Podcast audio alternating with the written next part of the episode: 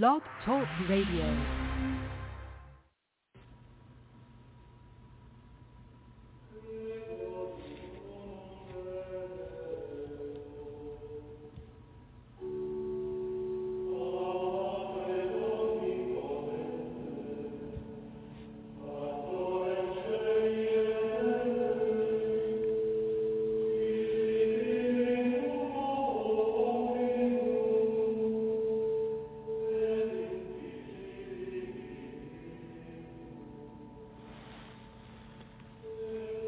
Welcome back to Zion's Redemption Radio Network. This is Fundamentally Mormon. I'm your host, Mark Lichtenwalter. Today we're going to be getting into a new book. The book is titled Polygamy in the Bible.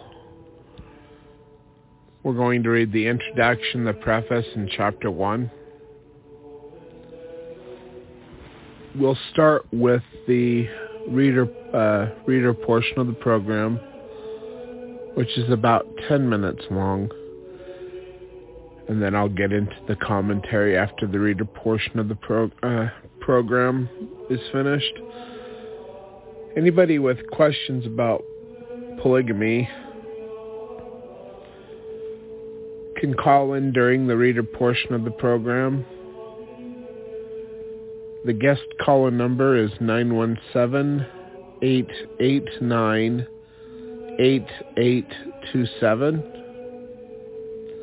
That's 917-889-8827.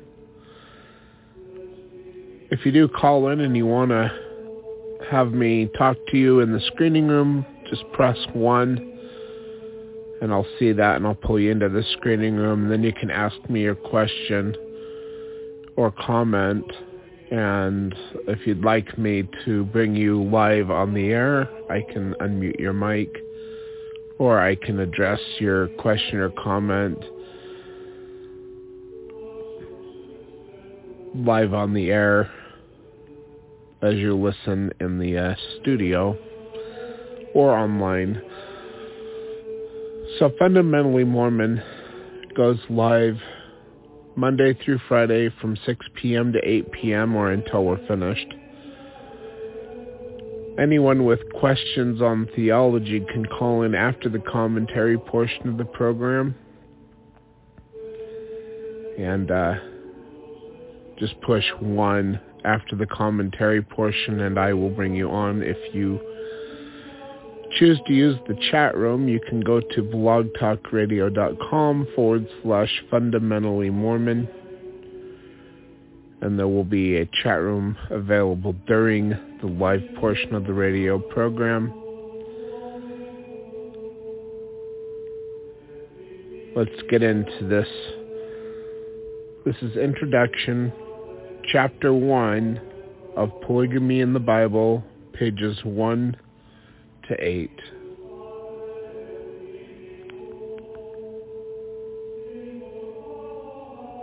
Introduction, Chapter 1 of Polygamy. In the Bible pages 1 to 8 the Gospel hath neither recalled, nor forbid, what was permitted in the law of Moses with respect to marriage. Jesus Christ has not changed the external economy, but added justice only, and life everlasting for reward. N. Martin Luther, Crowd. Acknowledgement. The author expresses special appreciation to Eskil Peterson, Hal Jensen, Ron Barron, and Roy Potter for their contributions toward the completion and publication of this book. Preface. Polygamy. The word itself strikes like a thunderbolt. Our modern society has divested its thinking and morals so far from this ancient practice that this type of marriage is commonly thought to be sinful or unlawful. Yet, in biblical times, polygamy was considered a part of the marriage union. For thousands of years it was taught and lived by many of the ancient prophets and patriarchs. Simply said, God and the Bible approved of polygamy. However, today most ministers and theologians either avoid or cover up this God-approved marriage principle. Lieutenant, is difficult to understand why so many of the modern priestcrafters take such devious methods to throw a veil over this Bible doctrine. And it is for this reason that our contemporary society neither understands, nor wants to inquire into that honorable marriage law. God has never forbidden plural marriage, and that is the plain and simple fact of biblical history.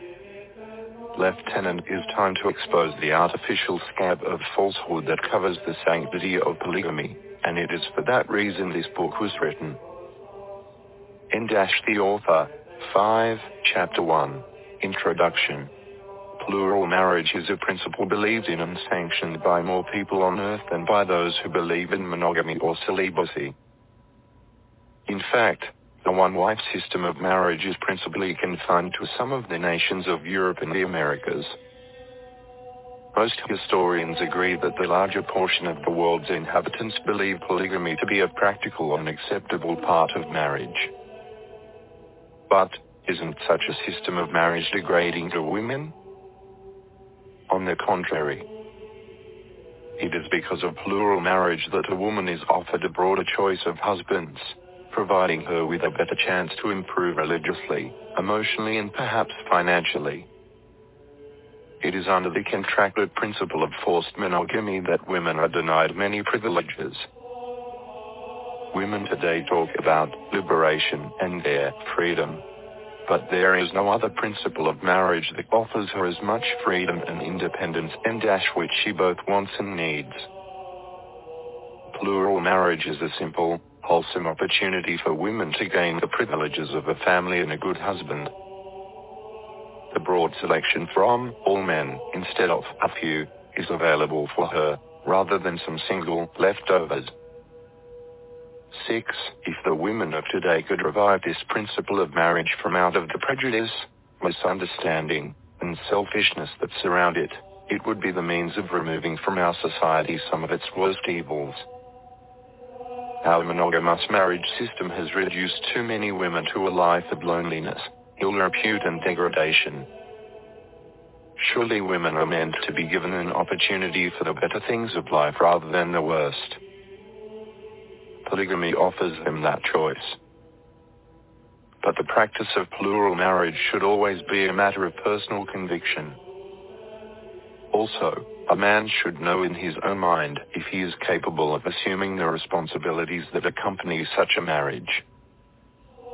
But more important, he should obtain the necessary wisdom and inspiration to live it honorably. His life should reflect stability, not just to the outside world, but more particularly to his wives and children. Plural marriage should always be considered a holy principle, and a man should enter it only with the kind of effort and desire that result in a good marriage. Polygamy is certainly not a guarantee for successful marriage. Conversely, it will expose and manifest every weakness in both the men and women who enter into it. For these reasons, it should be a careful consideration, not only as a religious belief, but for a practical and fruitful marriage. Let it be clearly understood that every man and woman should live their lives according to the dictates of their conscience and dash whether it be celibacy, monogamy or plural marriage. In any of these situations, man is always accountable to his conscience and his creator. 7. Certainly domestic government is the first order to all social organization. It is even the root of all civil government, for if the character and effectiveness of civil government is bad, then family government is probably a contributing factor for its failure. Family order or disorder is the superstructure upon which every society is elevated or destroyed. If marriage in society is without respect, purity or value, then it will be reflected in society's social and civil government the superstructure upon which every society is elevated or destroyed. If marriage in society is without respect, purity or value, then it will be reflected in society's social and civil government. Paternalism is the natural order of all life, for everything seeks to reproduce itself. Every flying, walking, swimming or creeping creature is motivated by nature to continue its species. And it will be discovered that the stronger or healthier portions of these various male species usually seek a polygamous relationship with the females. Even mankind uses the healthy, the stronger or selected strains of breeding to raise better quality cattle, horses, and even their dogs and cats. Strangely enough, they often fail to consider this principle for their own offspring. It is this failure that has created a society filled with unmarried, unwanted or prostituted females.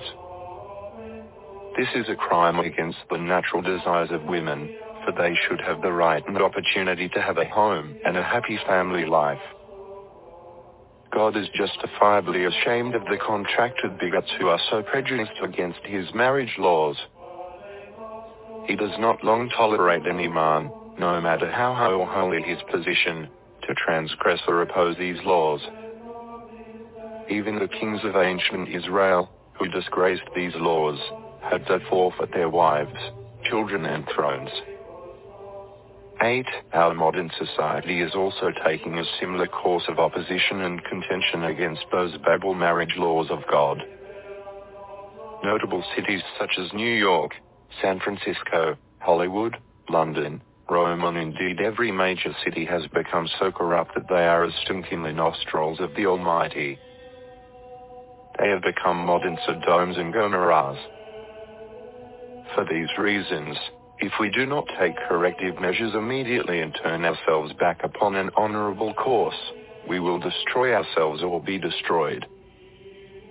The only possible solution to correcting our present evils is to again put into practice the laws and principles of marriage, which are clearly established in the Bible.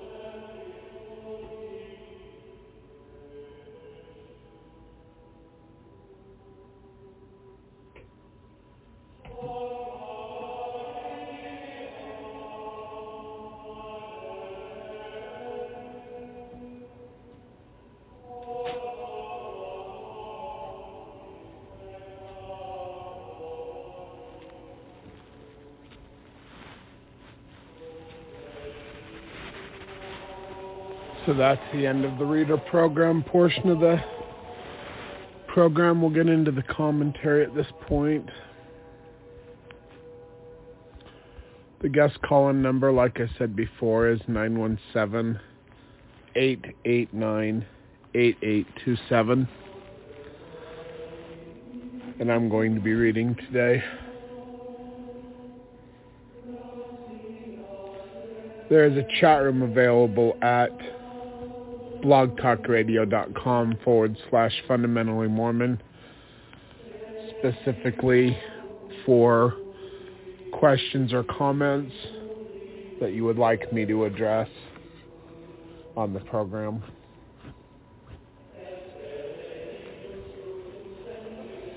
Introduction, Chapter 1 of Polygamy in the Bible, pages 1 to 8.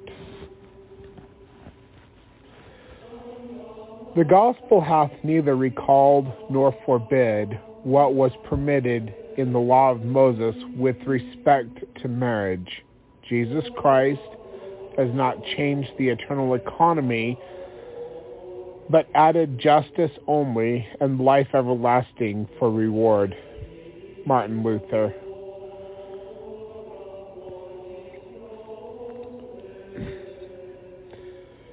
Acknowledgement.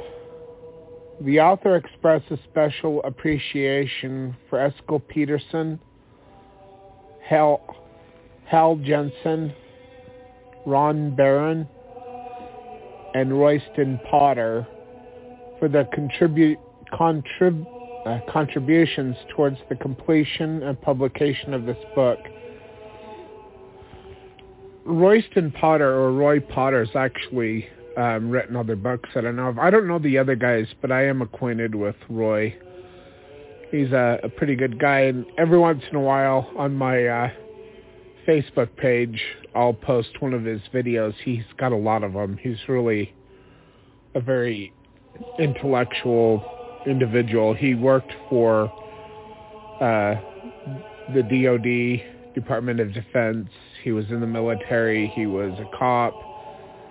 Uh, he helped write the FEMA um, manuals back in the 90s. And um, I know we're not talking about this today, but I've got to say this. Um, back in the 90s, the uh, FEMA decided that the safest place in the country for um, an attack from Russia and China is actually right here in Utah. It's not exactly where I live. It's just 40 miles to the west of where I live on Highway 89 that and it starts in Fairview and it goes down uh, south of that to Manti and Ephraim.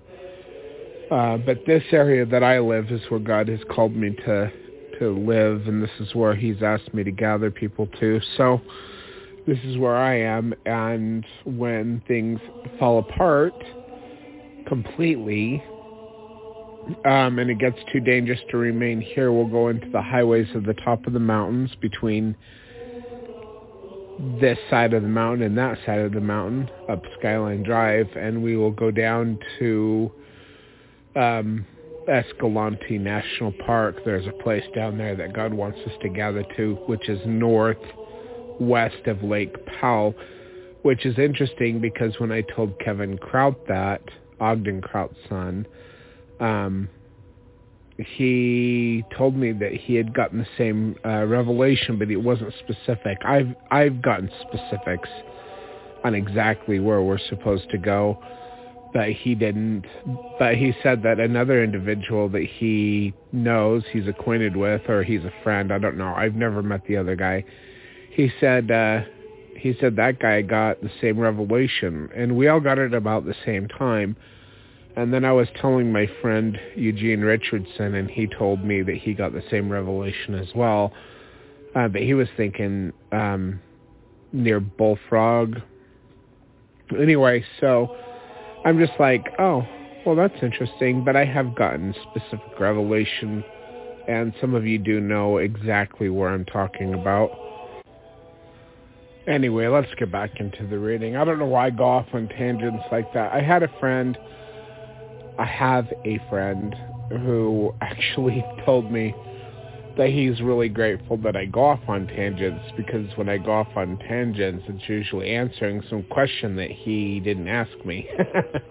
so, anyway, um, preface. Polygamy. The word itself strikes like a thunderbolt. Our modern society has divested its thinking and morals so far from this ancient practice that this type of marriage is commonly thought to be sinful or unlawful. Yet in biblical times, polygamy was considered a part of the marriage union. For thousands of years, it was taught and lived by many of the ancient prophets and patriarchs. Simply said, God and the Bible approved of polygamy. However, today most ministers and theologians either avoid or cover up this God-approved marriage principle. It is difficult to understand why so many of the modern priestcrafters take such devious methods to throw a veil over this Bible doctrine. And it is for this reason that our contemporary society neither understands nor wants to inquire into the honorable law, uh, the, this, or that honorable marriage law. God has never forbidden plural marriage, and that is the plain and simple fact of biblical history. It is time to expose the artificial scab of falsehood that covers the sanctity of polygamy and it is for that reason that this book was written. The author, Ogden Kraut. We're on page five if you're reading along, or uh, chapter one. I just real quick. The only thing that God forbid as far as polygamy goes is multiplying of wives, which is taking too many wives. And when you take too many wives or you multiply wives, um, you actually break other laws concerning polygamy in the Torah. And it's forbidden, and it's an abomination. But plural celestial marriage never was against God's law, neither was polygamy. So, uh, and that's why we're doing this program right now. That's why we're talking about this, because so many people think that this is a horrible practice, and it never was. All right. Page 5, Chapter 1, Introduction. Plural marriage is a principle believed in and sanctioned by more people on earth than by those who believe in monogamy or celibacy. Okay, I had to say this. There are plenty of bad, um, what is the word for, examples of monogamy. My my wife, her first husband, is in prison right now for what he did to her and what he did uh, and then well that's complicated but um there was a mistrial and uh because of something with the grand jury and stuff anyway. I don't want to get into it. Uh, so they had to to drop it, and they were going to redo the whole grand jury and everything. And my wife was so traumatized by what happened that she just couldn't.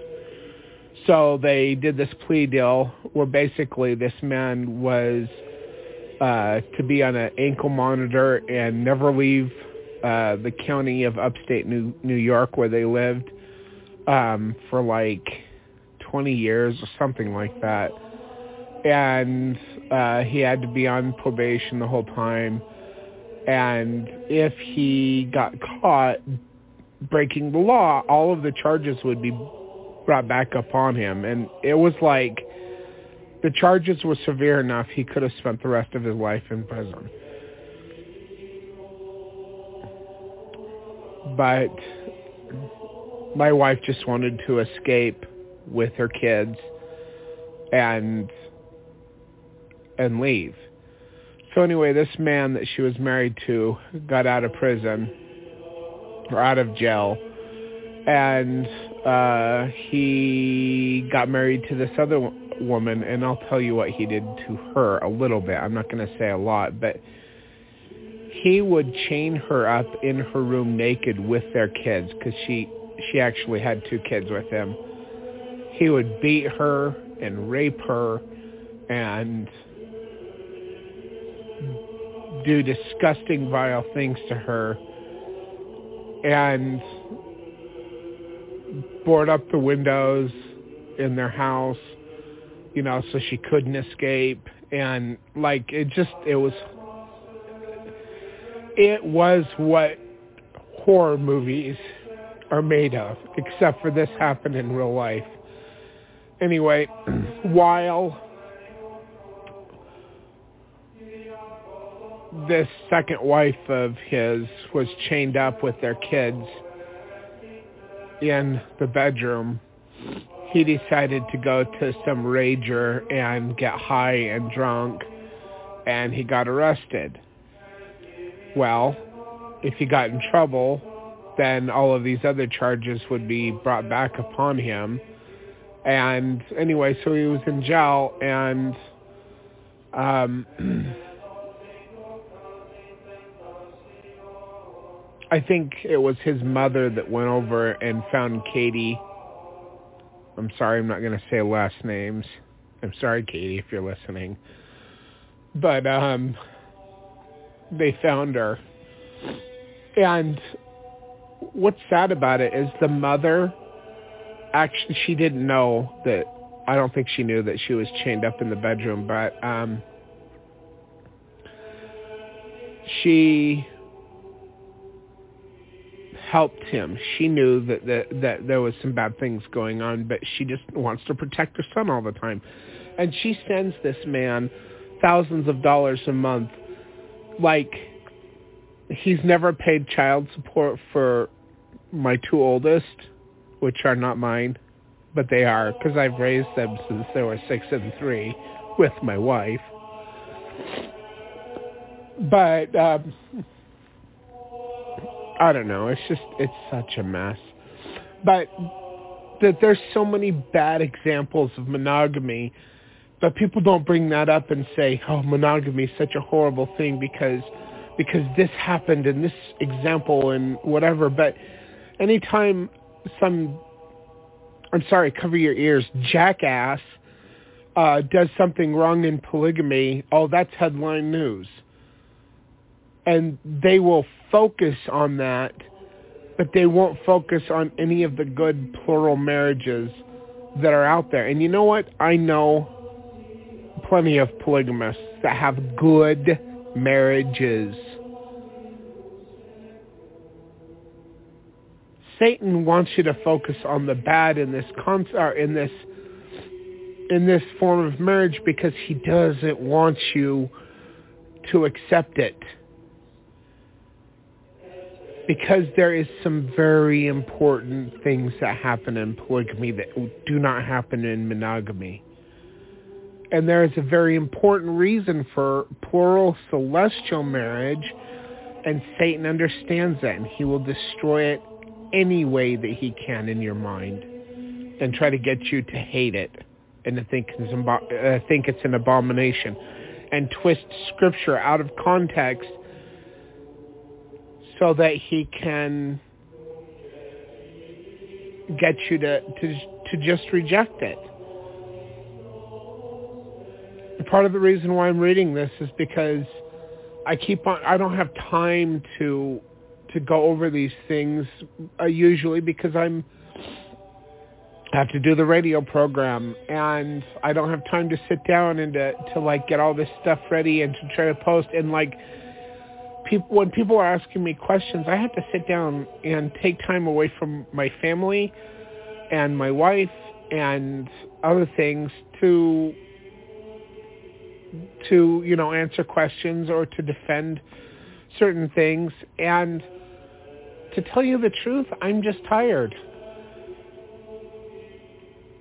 I've been doing this ministry since July of 2013 when God commanded me to organize the Church of the Living Messiah and the School of the Prophets. And in 2014, in January of 2014, shortly after the death of Ariel Sharon, Rabbi Yitzhak Kaduri, before he died in 2006, he said that the Messiah ben Joseph was on the earth at this time, but he did not know who he was. And he talked about how God would reveal things to him, and God was preparing him at that time, and that he would show up on the scene shortly after the death of Ariel Sharon, who in that day and age, in 2006, I believe he was in a coma.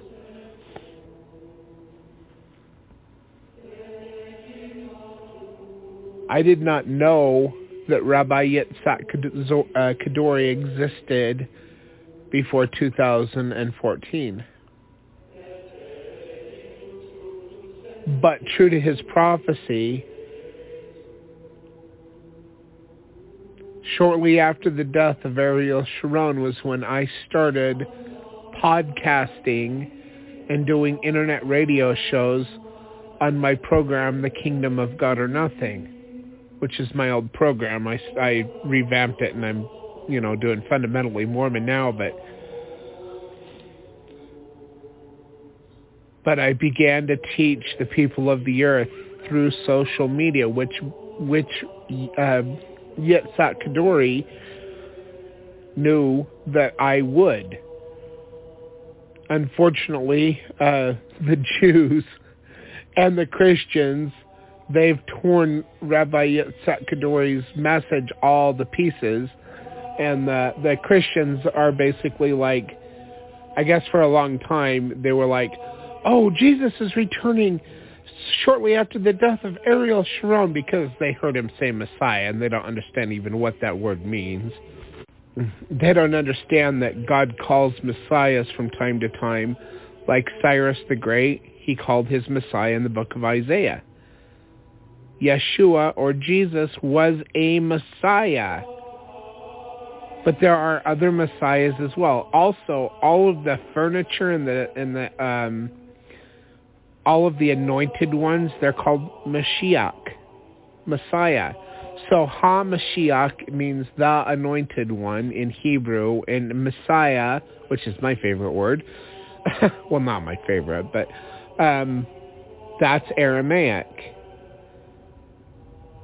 Christos is Greek. It's where we get the word Christ. I don't really like the word Christ because it means smeared with oil. It doesn't really mean what Hamashiach or Messiah mean. Anyway, but um, so I claim to be Messiah ben Joseph, and I don't know. There's if you if you take the time to actually get into the final prophet and the the words of the prophet of Qumran is found in Cave Four of the Dead Sea Scrolls or Rabbi Yitzhak Kaduri, who was a venerated rabbi who was born in the 1800s in Iran and died in 2006, and nobody knows exactly how old he even was. You know, and he talked about these things, and like, there's all these things that I could point you to, even the stuff in the Dead Sea Scrolls, which give an accurate description of what my hair looks like, what my body looks like, what I do for a living, um, family stuff, like just a ton of stuff. And to tell you the truth, I think it's kind of funny because there's a lot of individuals who claim to be me. But the prophet at Qumran said that the hair of his head will be red because he saw me in vision. And, well, I know that there's other redheads out there.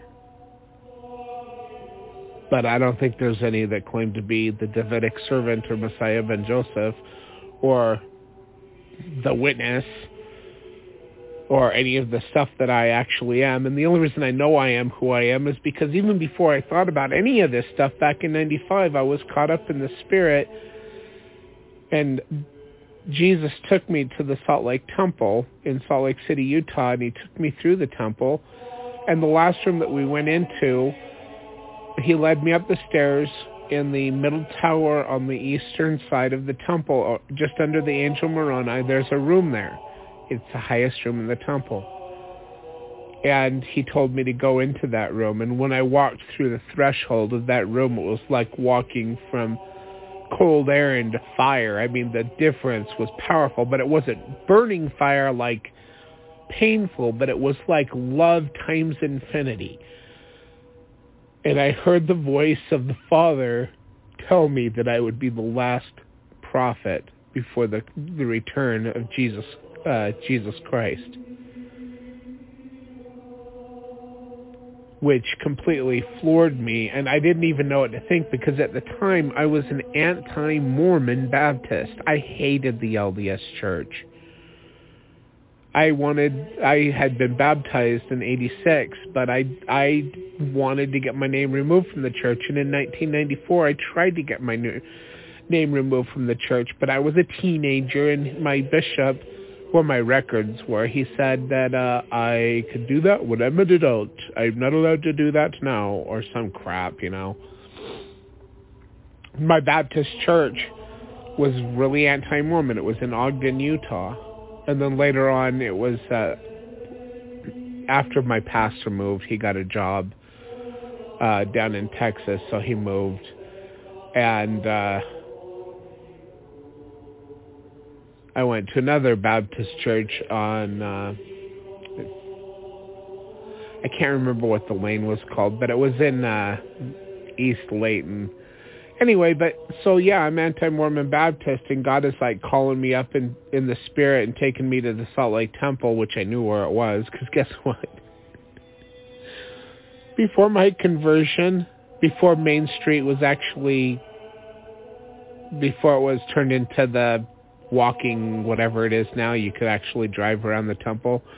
And I used to drive around the temple and flip off the temple and the people and scream obscenities at them with my friends on our way to Confetti's because we were goth and that was a goth nightclub that they would let us go to. Anyone older than 16 could go to Confetti's. and uh, we, I had this uh, Pontiac Phoenix hatchback, and the whole back seat was just big old, big old speakers, and we used to turn nine-inch nails up and just blast it, and drive around the temple every Friday night, and flip everyone off and scream uh, things at them. And I, this is like after my Baptist days. I, I turned goth for a while there, but you know, I hated the church and, and God gave me this thing and I was like, I don't even know what to do with that, you know?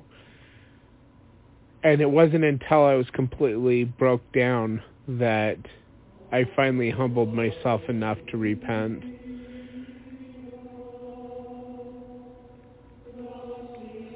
And ask God to forgive me of all my sins and to heal me of my drug addictions. And you know what? He did. He did and I've not turned away from that path.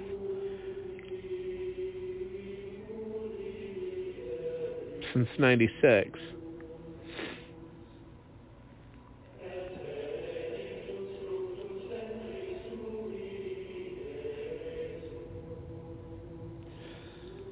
I'm probably going to have to have my son read um, or my wife.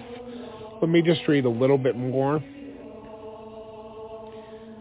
I it just I don't know why I go off on those tangents, but somebody needed to know, so I had to say something. That's why I do the reader portion of the program before I do the commentary portion, so that people can just get the message without me giving all of this other stuff. But what my point was was going off on the tangent is that there is really bad examples of monogamy, but nobody flips out about monogamy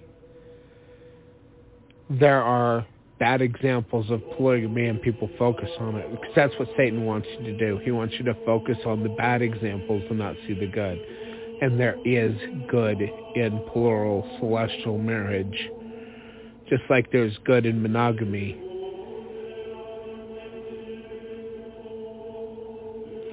And but I don't believe anybody should live polygamy unless God calls you to it. But that's God's right to do.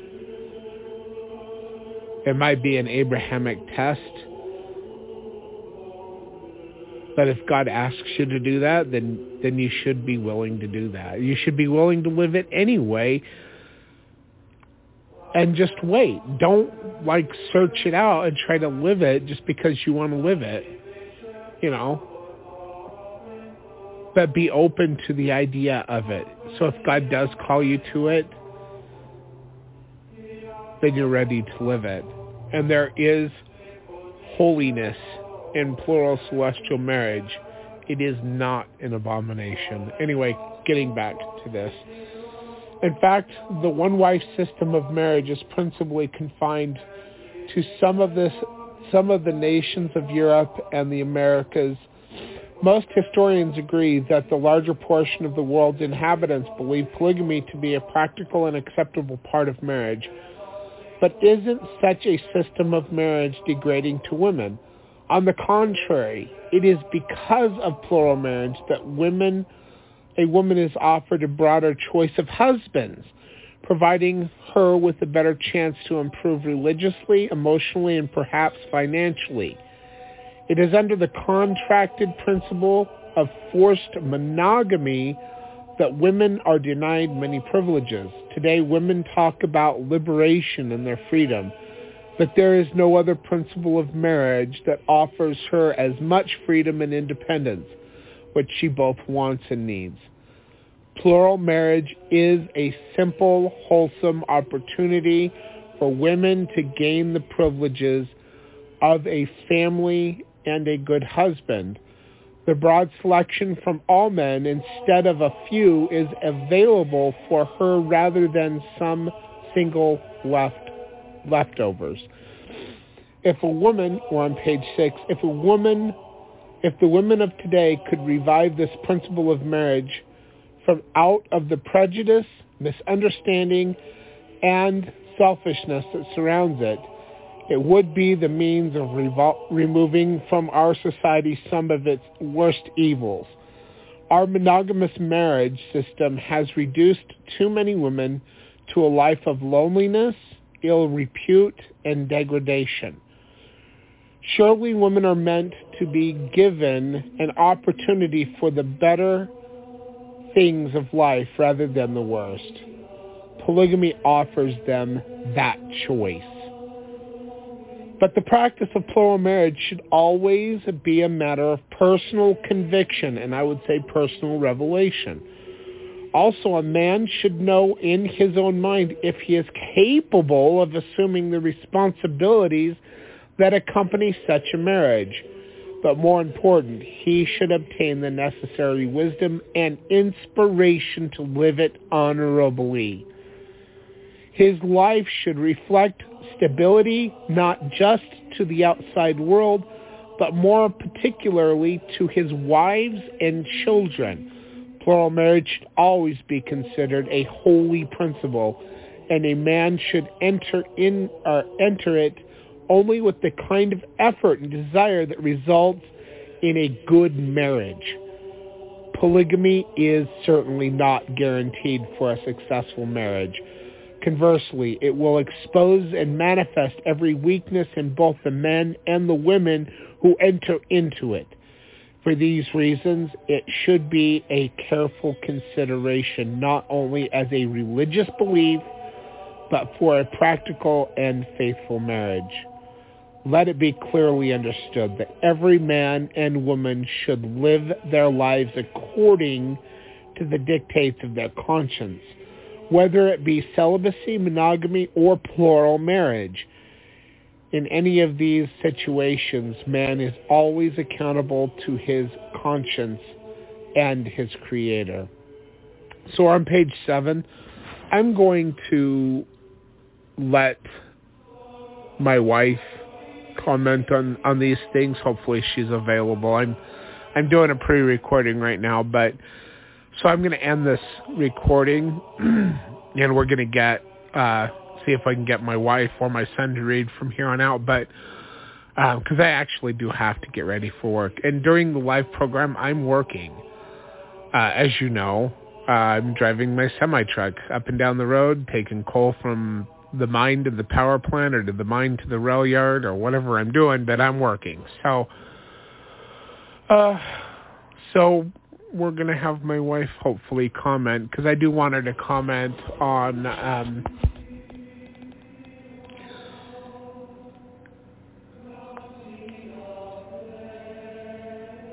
on what her opinions are about what we were just talking about.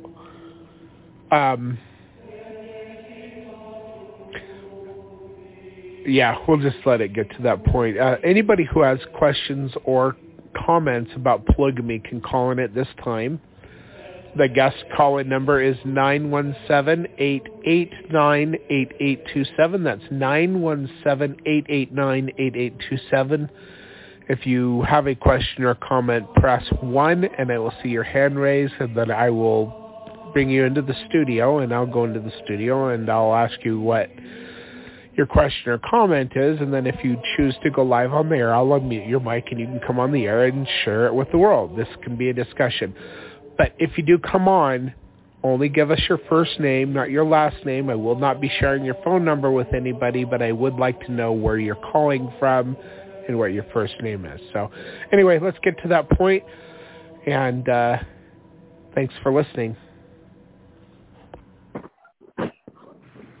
Hi. Hi. I hear you. Uh, my see mom Hello. in the studio. Mom, you're there. Hi. Yep. yep, I'm uh, headed to the spur with a load of coal, as per usual, Sunday night through Thursday night to Friday morning, and sometimes Saturdays. But yeah, so um, Emmett, uh, do you have the book out ready to read from this point on? Yeah. Mom, are you almost here? Yeah, you should come outside and grab the thing. Me. Oh, okay.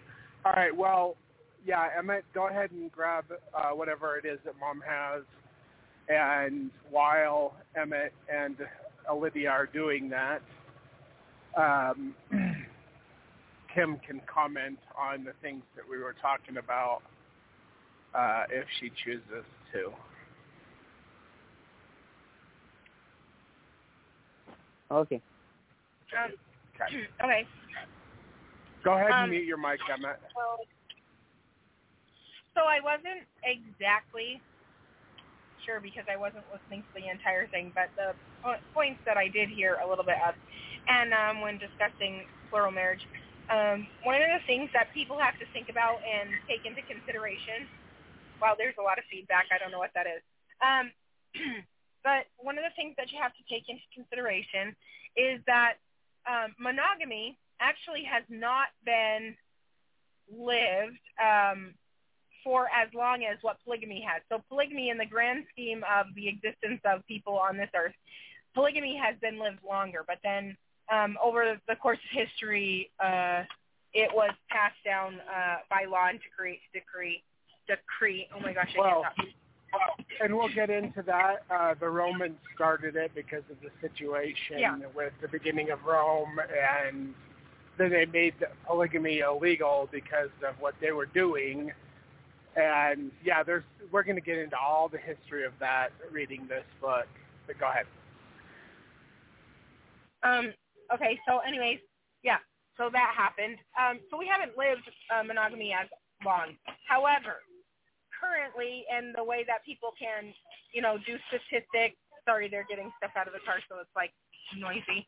But um, if you look at the statistics that people can gather now on um, monogamy, you can get a lot more information and um, statistics. Um, Eliza, can you not sing for one second? Okay. Um, you can get a lot more information and statistics on uh, monogamous marriage than you can on plural right now. Plural marriage is not lived by as many people, though people like to think that it is. So if you were to study a group of people who are living polygamy, of course you will find, you know, ridiculous and crazy marriages. But you also find those in monogamous marriages. Um, you just um, can't, you know, negate one or the other because it is marriage. It is between people. Sorry, now I've got them in the background being ridiculous. Have Emmett or Olivia take Arius in. I tried to. I tried to, and then uh, only one of them showed up outside, so I don't know where the other one is. Okay. Okay. Anyway, I I'm looking for understand. Okay. You won't get up. Okay, Eliza. Okay. Um. So, anyways, so with that being said, um, of course you will find, um, you know, bad relationships in polygamy because it is people. But you also will find bad relationships in monogamy, just like you will find bad relationships in the LDS church as well as the Catholic or Protestant or whatever church that you go to. It's not that; it's people, and people are the fa- they are the um, problem, right? They're also a solution, but they are the problem. So as far as any kind of marriage goes, um, even what is the other kind, polyamory, it there's always going to be issues when it comes to people and relationships. Um, though, yeah, it's hard to find uh, polygamous relationships to even, you know, decide whether or not they are good or bad. However, if you're talking about uh, polygamous relationships, so you could um, study them and under, have understanding about different um, relationships, different um, marriages that do work or have worked for a certain reason or other.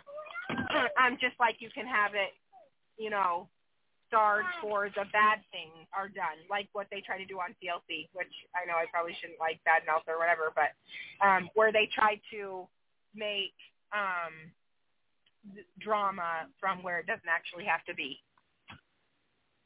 So, um, anyways, And that's the reason we declined to go on Seeking Sister Wives, because they were trying to get us to, uh, you know, to be the couple looking for a polygamous marriage. And we are not looking for polygamy. We're open to live it if God brings it into our lives. Then at that point, we'll be open only if it's revelation and only if God directs an individual to come into our family and we all get revelation, specific direct revelation is something that we should do. But um, the TLC thing, like, yeah, they just, so we're friends with uh, some of the people that were on the show. and, uh, and they just, uh, I, I think it was Seeking Sister Wives.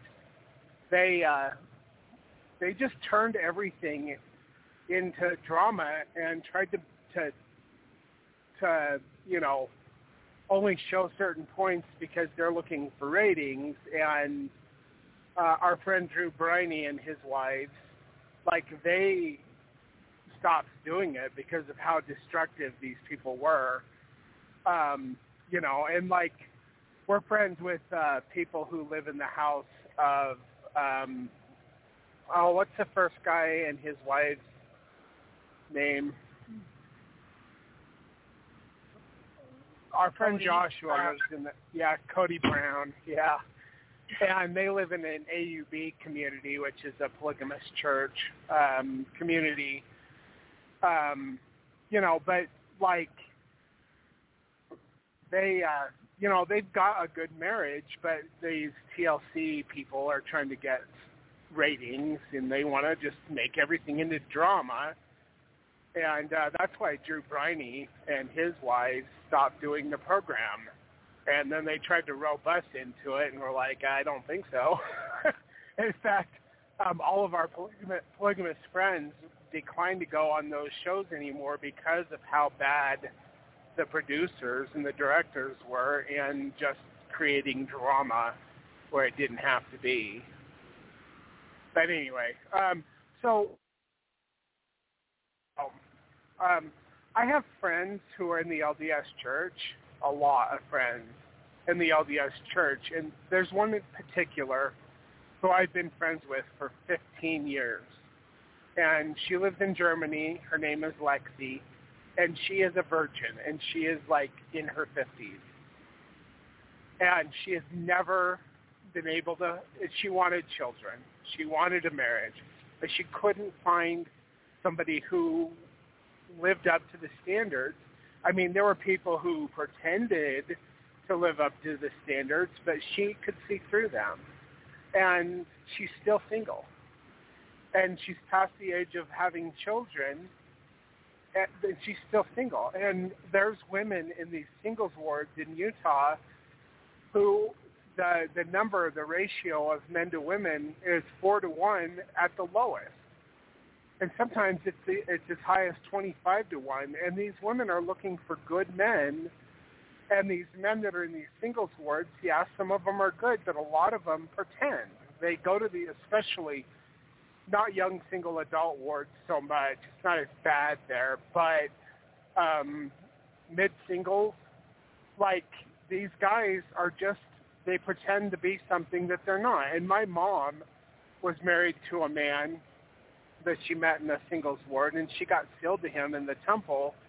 And he turned out to be a prescription drug dealer, and he was extremely abusive. But Mr. Mr. Righteous had a temple recommend that he was anything but righteous. You know, my mom's still single, um, for reasons that I'm not going to get into. But but there's a lot of women out there that if plural celestial marriage was an option, they would be able to choose a good man, even if he was married, to have children with, to have a relationship of a husband and wife, and the added benefit uh, of having sister wives. And not that's not always an added benefit, you know, because polygamy is hard. But a lot of times it is an added benefit. Our friend Kevin has multiple wives, and they're good friends and Joshua that we talked about lives in Kody Brown's old house. He has wives, and they they're good. It's a good family relationship, a good family structure. And um, one of his wives actually chooses, even though she is educated, very educated. Uh, both, are, well, he has two wives. Both of them are very educated, but she chooses to stay home and take care of the kids and homeschool their kids. And he works for the government, um, and he's really, really very intelligent. And his uh, one of his other wives, she's a nurse, and she's very intelligent as well. And and they have a good relationship. You know, I, we know a lot of polygamists that don't have their their um, don't have wives anymore because of whatever reason. But that's just life. That's marriage. You know, sometimes things work out, sometimes they don't. I have a friend who has had many wives, and things didn't work out with all of them but the but the relationship with uh that he has now is a good one, you know.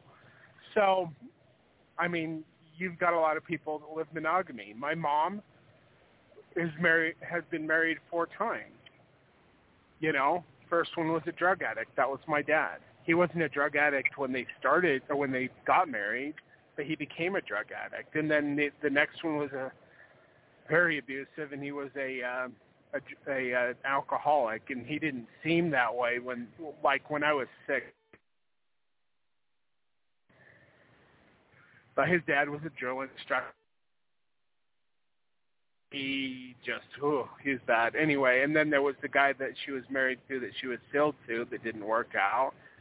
And then the last guy she was married to four times, and they kept trying to make it work, and it didn't didn't work very well, you know. And he was LDS too but um, you know, like in monogamy, you have problems, but you have problems in polygamy too. But it doesn't mean that all polygamous relationships are bad, and it doesn't mean all monogamous relationships are bad. That we know Kim and I have a very good monogamous relationship. You know, we know people who have very good polygamous relationships. And the word that you were looking for earlier was polyandry, not poly polyamory. Yeah, sorry, I don't know. I wasn't sure. It's fine. But you knew what I meant, though, right? Yeah, I just want the audience to know what you meant. Yeah. Um. So, mm, for just one second, veering off course. Um. I know that we still have to read. Um, I just got here. I still will have to do dinner. I don't know, but I think Emmett might have to do the reading just because of all the things that I still have to do. There's a bunch of backfeed right now. Um, I told Emmett to mute the mic, but I don't think he did. I am muted. I Okay. have been muted. Oh, I don't know. I don't I hear know, the it sounds like a backfeed. bunch of So, air. Emmett, do you, Okay. do you hear it? I I have all my windows closed in my truck, and my uh, I don't hear any. but my heater's on the floor, so it's not blowing at me. So I don't know Yeah. what it is you're know. hearing. Okay. I don't know. Okay. Uh, is But there anything else that any other comments that you wanted to make before Emmett uh, commences with the reading? Well, I was just going to say also about plural marriage. So I know that in a lot of monogamous relationships, and this is only personal, like that I know of, okay, um, that a lot of times um, it's very manipulative because you use alienation or um, you just use different kind of abusive tactics which I'm sure you could use also in a monogamous relationship. I mean, in a in a polygamous relationship. But a lot of it, when you're sealed or married to one person, then that person is your person. It's your everything. Like your help me. They're supposed to help you with everything, anything that you're having your problems with. But if you have this relationship with a person who does not help you with all of the things, and I'm not just talking about like um physical. I'm talking about emotional and um, you know, um, spiritual, all of the things that you need help with in order to be your, most amazing self that you can be. Okay, and you are getting uh with this monogamous person or with you know just this other man. I i'm just going to say it that way.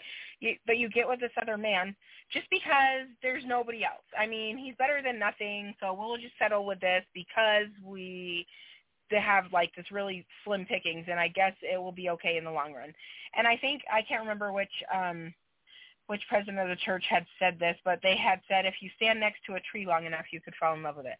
Um you know meaning it it doesn't really matter who it is that you fall in love with or marry. That idea of soulmates um, was is a ridiculous and preposterous thing. This this is um, what the talk was on anyway, uh, about how um, it doesn't matter if you meet your soulmate or not. Okay, that's who I thought it was, but I wasn't going to say. So, um, and he said that it didn't matter about soulmates. Um, that if you stand next to a tree, or was it a telephone pole? I think it was a tree, long enough that you could fall in love with it um, just meaning that you should just settle for whoever and whatever is there because you're being too picky.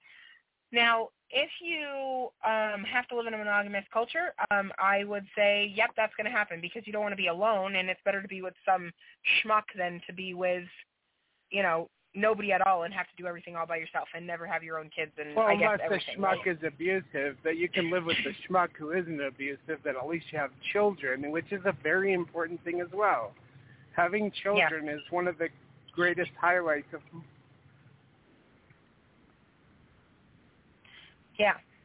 So the thing is is that if you I could see where this is where I'm like, okay, I, I understand this. Like I have this other level of thinking, I guess. So I'm like I could see where just because you're married to somebody, um, like a great man, um, or a good man and you um you're like, well, he's off the market because I'm married to him, so he now he can't marry anybody else. But if there was um a provision for a polygamous marriage, then women wouldn't have to settle for some guy who is a jerk, who is abusive or um, you know, who who is subpar. Then you could have more than one wife.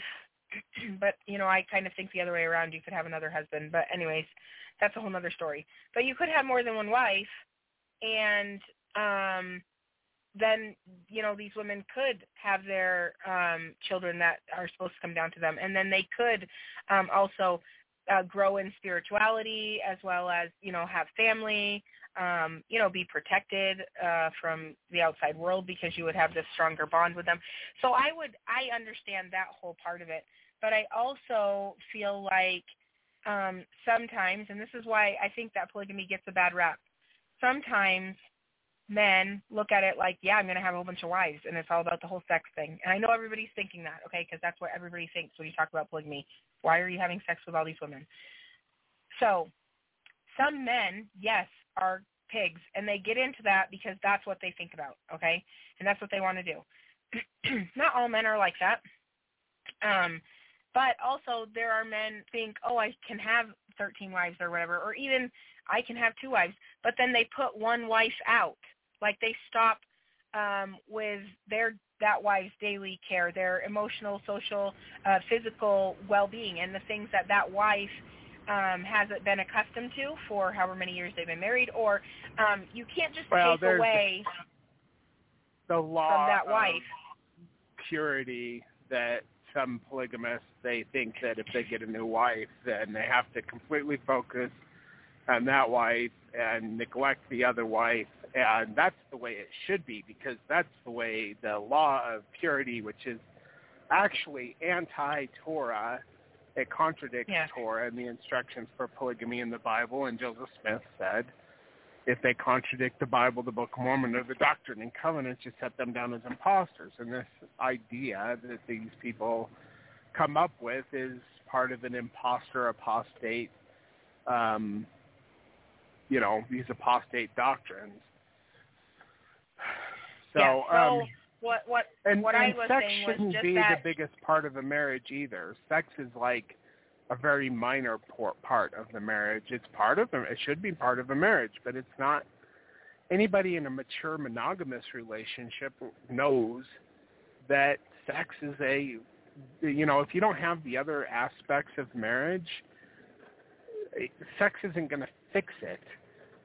and it shouldn't be the main part of a marriage. It, it is for a carnal Gentile type people, but it, it shouldn't be for um, a righteous people. Also, real quick, I'm sorry I'm interrupting you, but um, so women are assigned children before we come into monog- or into mortality. And that is a very important bond that that started before mortality. And women who have to settle for unrighteous or less valiant individuals are going to be bringing their children into those relationships. But women who are able to choose a man who is open to plural celestial marriage with uh, with the first wife or whatever, um, these children will be brought into righteous, valiant relationships, and they will be able to be taught better. You know, and so um, you know that's a huge aspect of plural celestial marriage. In Jacob, it says, you know, God reserves polygamy for the times when He wants to raise up a righteous people and he always does. He always does want to raise up a righteous people. But if the people aren't righteous, then he's going. He, you know, there's a restriction. Don't live it unless you're ready to raise up children unto me. So anyway, I'm going to mute myself. I do uh, have to get out of the truck real quick, but I will uh, still have my headset on, so I'll be able to listen to you. Go ahead, Kim. Um, you kind of, I don't remember.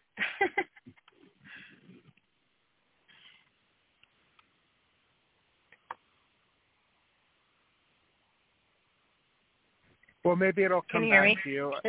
Yeah, I know. if Emmett um, so wants we have to, to read. do the reading anyway. Yeah. Yeah, um, go I ahead, think Emmett. I pretty much said it. I was just saying that that the reason I could understand because you said you wanted my opinion and not just yep. the things that I have read or known. So I was trying to give my opinion. So I feel like that um, a lot of people who do that we've known who do get into polygamy, um, you have equal the people who uh, want to make laws and rules um, to make it work out for them.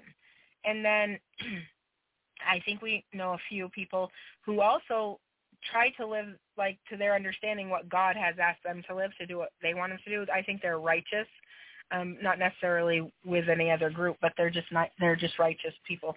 Um, but I also feel like um, a man or a woman is not capable of um, fulfilling all of those needs, like the spiritual, emotional, uh, physical needs of a spouse, then they shouldn't be taking on another spouse.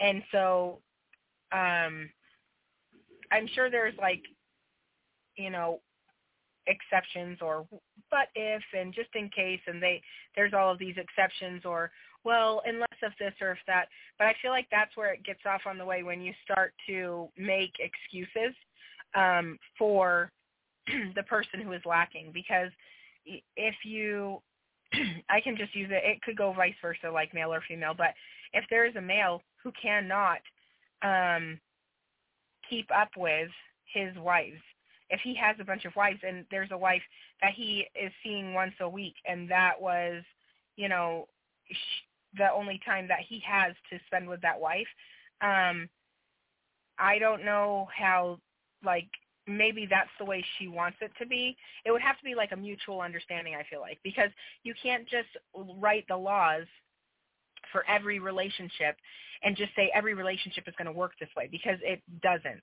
There maybe there is a woman who just wants a husband to talk to once a week. You know, somebody they can call and say, "Hey, I just need help with this, you know, such and such or whatever." Whereas, you know, also maybe not. Maybe there are women who need that reassurance. They need that companionship. They need and you know, it's not wrong to need that, but I feel like God does know each and every one of us and knows exactly what it is that we need specifically. And um, I think sometimes we go through a refiner's fire. You know, we go through um, trials and tribulations and things so that he can help us to be more understanding and to be the people that he, you know, the children that he has been trying to raise and teach to become like unto him. And so if it is needed for you to go through a refiner's fire, somebody to go through um, a relationship to help you to be a better person, or help you have a higher understanding or um, help you to raise your children in, in such a different way or an understanding. I feel like God would guide you to do that. Does that mean I think everybody's going to have to live plural marriage? No, I don't believe that. Um, I I don't believe that even half of the people will end up having to do that just because um, we all uh, can be damned or stay and remain in um, our current level or a state of which we choose. So if God gives you something, you choose not to live it. If God um, um, has you wants you to understand something higher, or asks you to do something, and you refuse, whether it's plural marriage, whether it's the law of adoption, whether it's um, you know rebaptism, whatever it may be, whatever the trial or tribulation may be in your mind, and that He knows your spirit needs, whatever it is that um, it might be, God knows that about each and every one of us, all of us individually. And um, his purpose, just like you would be with all of your own children, your purpose and his purpose is to help you to be like him and help you to grow and learn more in knowledge and be able to um, become like unto him. And so to do that, he, uh, you know, all of us are not the same and so we would have to go through different experiences um, and to gain higher levels of knowledge or understanding, um, m- maybe more compassion, maybe um, you would need patience. It, it depends on you know what it is everybody's working on because I know all of us are constantly working on something um, and we're battling something individually. But sometimes um, if the battle that you are facing is that you feel alone, that you feel like you need help or that you can't do it all on your own and um you know you you want to be a part of a family unit and it ends up that the family unit you're in already has three other wives and then you're in that unit as well as a fourth wife. But the what you were looking for or needing um was that sister um aspect was that um bonding was the need to have um, what is it called? To to just have a um, relationship uh, with other people, with a family, and be part of something greater, then I could see where that might be your calling as well. But you know, I'm human and I don't fully understand all the things of God, and I totally will admit that a million times over. Um, so I'm just saying like how I what my understanding is or what my feeling is on the whole matter. So um, I wouldn't put God in a box and say, absolutely not, I am never going to ever live plural marriage or I am never going to uh, drive a red car on Sunday or something. It doesn't matter what it is. I would not ever say never would I do this because um, I always am hoping to always learn more. I always hope to be compassionate or understanding to other people's beliefs and to their understandings, um, their experiences that they have had. Um, I always hope to be um, that type of individual, that type of spirit, and that if anybody did need, excuse me, I'm losing my voice. If anybody did need um, a companionship or they needed help or they just needed more understanding or they just needed somebody to talk to. Um, I like to be that individual because I like to hear other people's stories. I like to hear experiences because I feel like that's the human experience, right? It is to come down here, gain understanding, light, and knowledge. Um, myself, I haven't always had to live through um, things. Um, I've never broken a bone. Thank goodness I never broke a bone. But a lot of people around me have my brothers, sisters, they have and they already told me how painful it was. So I generally decided not to do things that could maybe get me into a type of situation where that would happen. I think I did luck out because there were other occasions when it wasn't necessarily my choice, but um I could have had my arm broken or, you know, my face or something from um past relationships. But uh, luckily I didn't have to go through that. Does that mean that everybody won't? No, uh, certain um, people were foreordained to go through trials and um, to help them to learn. Uh, sometimes we get stuck on those trials because we feel like they were too great. The the anger, the upset, the frustration, um, it it darkens you a little and it makes it so you can't get out of that space. It makes it hard. But um, as in the rest of the human experience, other people have gone through like or similar situations, and I feel like we're here to help build each other up and help one another. Um, so um, again, part of that would not be to, um, you know, uh, ostracize or um, separate from people who maybe choose to live differently or have different understandings of um, Christ or of God or the Gospels or, um, you know, even the Bible or what the afterlife life will look like or be. So, yeah, I know that's like a really huge um, subject, and also that was a very long answer, but uh, that's how I feel about the whole thing. I would not um, say that I would never live that, absolutely never, because I, even in the past, have always just done what I knew God had asked me to do. That's why I'm married to my husband now because I was praying about it. I had a, a lot of really spiritual experiences, but um I one of my most spiritual experiences was when I met my husband and um I had asked God uh to send me my eternal companion, tell me who he was, that I um did not want to um do everything alone anymore. And um I was sent my husband now. And when he had called me and told me a whole bunch of things I had a very spiritual experience. And then um right after I prayed again and I was like really? This, thank you for the experience or for the answers that he had answered all my questions. But um I asked God this you know I was kind of kidding. I was like really? This could not be the guy that you are sending me? And then I heard an audible voice that told me to bear his children to ease his burden. And um I feel like yeah, maybe that has happened because I did marry him and I followed God and did what I was supposed to do, which was by far the best decision I've ever made in my life. But um also I feel like it has helped ease his burden, but not all the time because uh also in losing children and having these other experiences, they have been sad. Um but it's definitely something we couldn't have gone through on our own. So Yep. So if um, plural well, marriage was something that God also told me to live, I I wouldn't say um, that I would not live it. Do you know what I mean? I will follow God just like I did with my first marriage. but it won't come from man. I know that. well, your second marriage. Yeah. Well, um, none of my marriages ever would. All of the marriages yeah. that ever happened with me will always come from God because I um, am terrible at making decisions without him. So let's face that. so, you know, we are on this earth to go through certain uh, situations so that we can grow, and we should be. You know, Joseph Smith said, "I've never I." I don't like it when people are punished or condemned, whatever. I'm paraphrasing, but it's the gist of it when people are condemned for believing too much.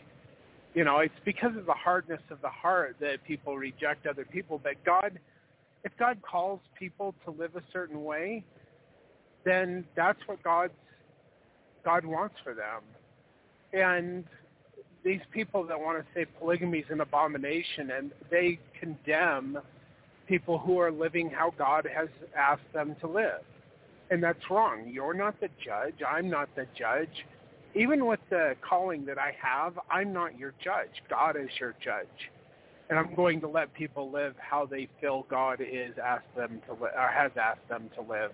That's one of the reasons why I have such a problem with people who flip out about polygamy, because God has called people to live plural celestial marriage.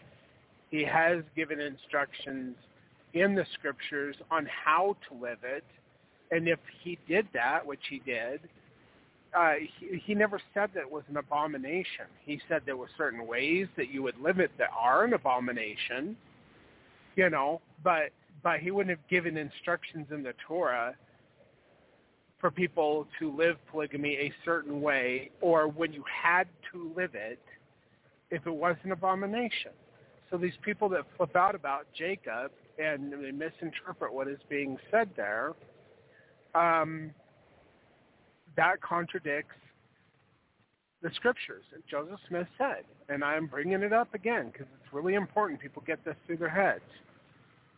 If they contradict the Bible, the Book of Mormon, or the Doctrine and Covenants, you have to set them down as imposters. And the fact of the matter, God doesn't condemn polygamy.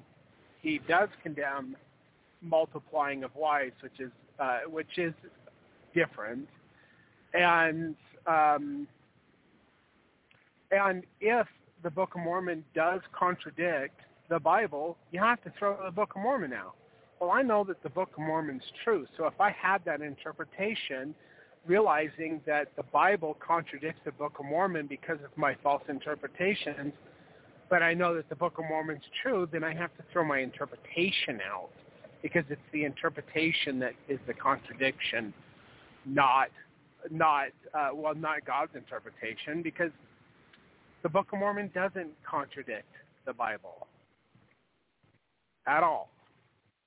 So uh, the only thing that um, does contradict uh, is Section 132, and there's truth in that, but there's error in that too. This whole idea where you can only have a plural wife if she's a virgin is a lie. This whole idea that what David and Solomon did uh, with multiplying of wives, and that wasn't that wasn't wrong in God's eyes. Well, that contradicts the Torah, where God does say it, it is wrong. And the Book of Mormon, God says through the Thus saith the Lord revelation received by Jacob, that that was wrong too. The multiplying of wives is wrong. So I have to throw Section 132 out because it contradicts the rest of the scriptures. So, and then real quick, um, this whole section on monogamy that was taken out by Brigham Young. Uh, well, you know, go and read it. If you know what it is, then you know what it is. Nowhere in that section does it say, "Thus saith the Lord." Or, you, or Joseph Smith said that the law of the church is monogamy, and that is what it should be, unless God commands otherwise. And I fully stand with Joseph Smith on that. The law of the church is monogamy unless God call, uh, calls you to live plural celestial marriage. And if he does call you to live it, it is not an abomination. So anyway, um, Emma, are you ready to read? Uh, yeah, mom just walked into the house, so it's like, oh, mom, do you want this? Oh, she want to read? I don't know. She has to go to the bathroom. So Okay, I'll how finish about this you page read? because we're on page seven. Yes, Okay. and then if mom wants to read, she can, and I can just finish it off. Because you were on page good. seven last I remember, and there's only eight pages in this chapter, so. Okay, go ahead. Okay. Certainly, domestic government is the first order to all social social organization. It is even the root of all civil government. For if the character and effectiveness of civil government is bad, then family government is probably a contributing factor for its failure. Family order or disorder is the superstructure upon which every society is elevated or destroyed. If marriage in society is without respect, purity, or value, then this will be reflected in society's social and civil government. Paternalism is the natural order of all life, for everything seeks to re- reproduce itself. Every flying, walking, swimming, or creeping creature is motivated by nature to continue its species. And it will be discovered that the stronger, healthier portions of these various male species usually seek a polygamous relationship with the females. Even mankind uses the healthy, the stronger, selected strains of breeding to raise better quality cattle, horses, and even their dogs and cats. Uh, for example, our goats. Uh, we're gonna sell Luke probably, or not Luke, Ashton probably because he doesn't want to be on the girls. And Luke is bigger. And we're probably gonna sell Luke too because he's related to a bunch of them. But that's a long story. Was just an example. Continuing on. Strangely enough, they're asking, yeah. Explain to me what you're trying to talk about the goats. I don't understand. Oh, we- mom and I were the other day were talking about selling Luke and maybe Ashton because Luke is related to all the girls and Ashton is Ashton. Oh yeah. yeah, we've got um, eleven goats now, and uh, Luke is related to too many of them. I don't know what that has to do with uh, polygamy, other than he's polygamous because he has a large harem. But But, it was uh, just um the thing was talking about like uh what's it called uh breeding selected strains of animals like cattle, horses, and dogs and cats. And I was like, yeah, Oh, like yeah. those too. yeah, Yeah. goats, because we have goats, and we are the goat masters. and we have goats because goats are tastier than sheep. And we don't want to shear the sheep, so there's that. But anyway, um oh man. Um I don't know, like you can look at it uh carnalistically or whatever. Um and kind of apply it to human marriages, not in the fact that like we're trying to like breed people to be stronger or bigger or whatever, but maybe you know more intelligent. But we're looking for righteousness, and children should be brought into marriages that are righteous. So when you've got a good husband and a good wife, and they bring their children up in such a way that those children will turn towards God, then that's what we're looking for. Now, Adam and Eve had Cain. You know, you can't control everything. You know, um, sometimes people make mistakes, and like sometimes they go off the path. Like Alma the younger, no, the Alma the whatever, I can't remember. Anyway, but one of the Almas. Um, you know, he was off on his own path, and he was doing things that his father did not like, and that he shouldn't have been doing and then he had a change of heart, which was kind of forced upon him by God. But there was, you know, the father and the mother was praying for this child that was off on the wayward path, and the child got brought brought, back into like the fold. Like my grandparents, I know they prayed for me. They served seven missions in the church, and my grandpa wasn't the most greatest person he had his flaws, but he loved God, and so did so did my grandma. And I went off, and I, you know, uh, because of circumstances, I went through certain situations, which made me very angry at God uh, for a time, and I was off the path, you know. Uh, but they tried to raise me with good principles and uh, in a righteous relationship because my grandparents were basically my parents. They raised me a lot, and um, and I went off the path, and I was brought back into the fold. And the fold is the fold of God, not the church. Now, I did come back into the church, but that's not what I'm talking about. Um, but with um, husbands and wives that are righteous, if a woman like my friend Lexi who wanted children, who is still a virgin, but it wouldn't even matter if she was a virgin, um, or any of these other women that want righteous husbands to raise their children in righteousness and raise up children to God, then um, if plural celestial marriage was an option that could live, then um, then you know then they would be able to raise their children up in righteousness. But they find these guys like my mom did in a singles ward who per- pretended to be a temple recommend righteous worthy husband and then she gets with him and she finds out he is not anything but what he proclaimed to be and you know luckily she didn't have children with that man but um with a plural marriage uh, a husband or wife can uh, can say yeah my husband is righteous he's not faking. He is a good man, and he would be a good husband to you. You know, and like it's the selfishness of, uh, of women that that want to like condemn polygamy, because if women weren't selfish about this certain subject, then they would allow others to come into their marriage and to also have the benefit of a righteous husband in raising up children to God. So, fine, Emmett.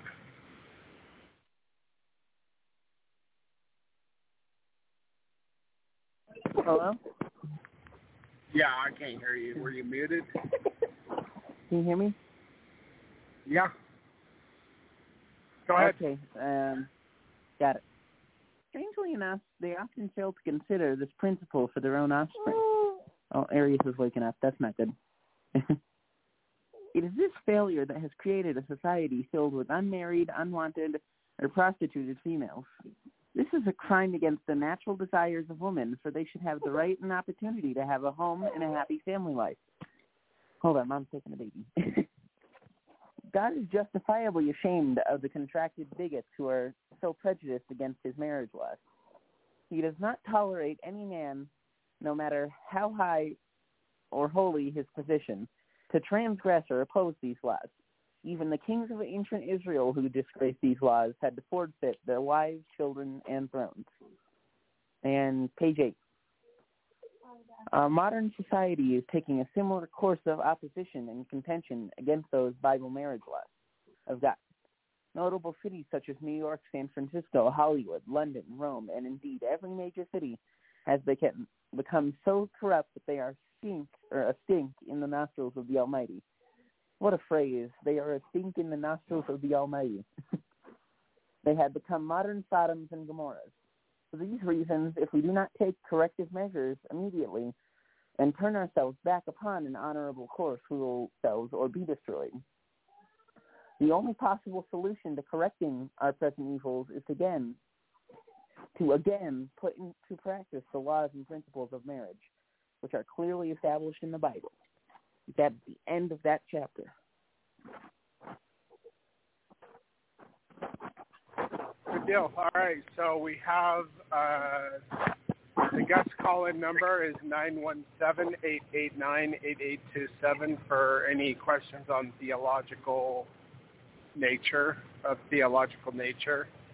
Um, and there's a chat room available. So we do go on live Monday through Friday from 6 p.m. to 8 p.m. unless we're finished with the reading, which we are finished at this point. Um, unfortunately, uh, when I was trying to delete the clips uh, for yesterday's program, it deleted the music. so we don't have the music anymore. But we do have the studio, and I can't accidentally delete that. So um, let me just bring Kim up. Hi, Kim. Don't worry, I can sing pretty good. I got this. No. uh, anyway. Can you hear me now? Yeah. Yeah. Okay. Yeah. Sorry. So we dropped. I don't know why. Okay.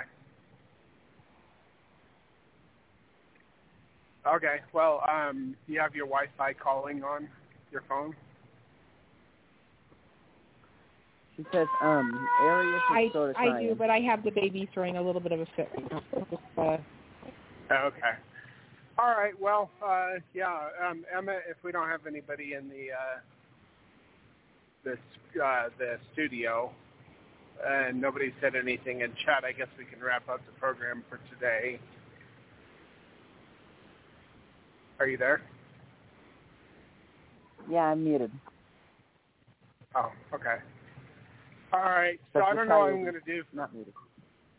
I don't know what I'm going to do for tomorrow's program yet. It probably won't be a reading of this book. I'll probably be on Monday that we do that at 6 p.m. Um, we might just uh, do a flashback Friday on one of the older programs that I did. Um, we're up to like 524 programs on fundamentally Mormon.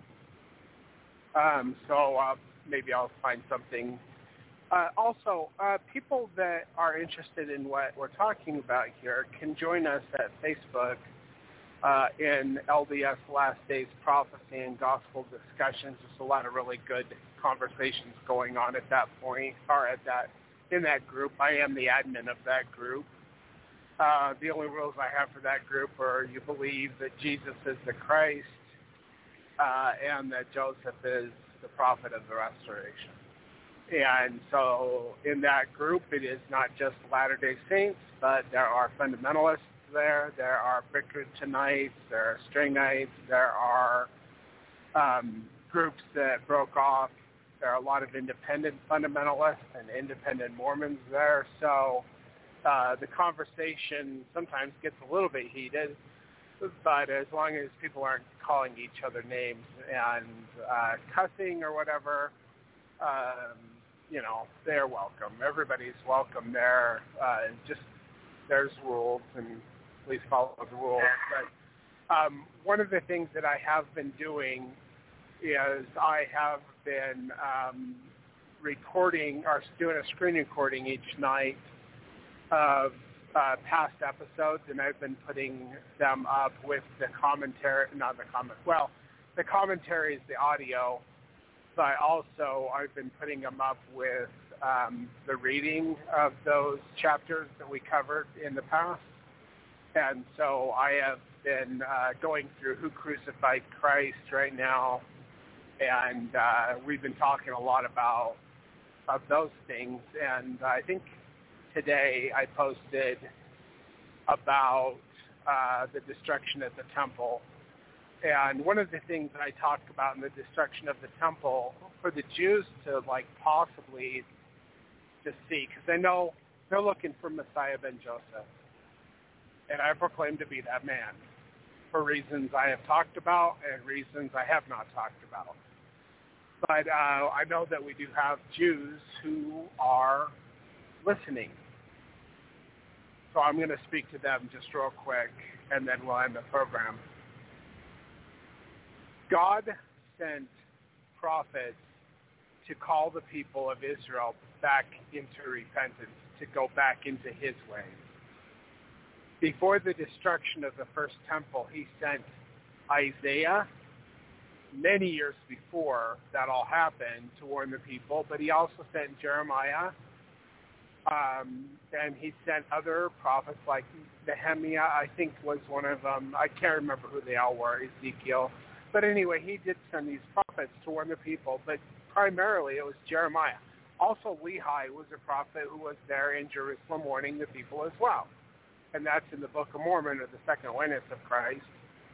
But um, he did this before the destruction of the first temple from the only prophets that were sent before the destruction of the second temple was it started off with John the Baptist, who was a prophet, who was trying to warn the people to repent, and Jesus Christ, who was a prophet, who tried to warn the people to repent.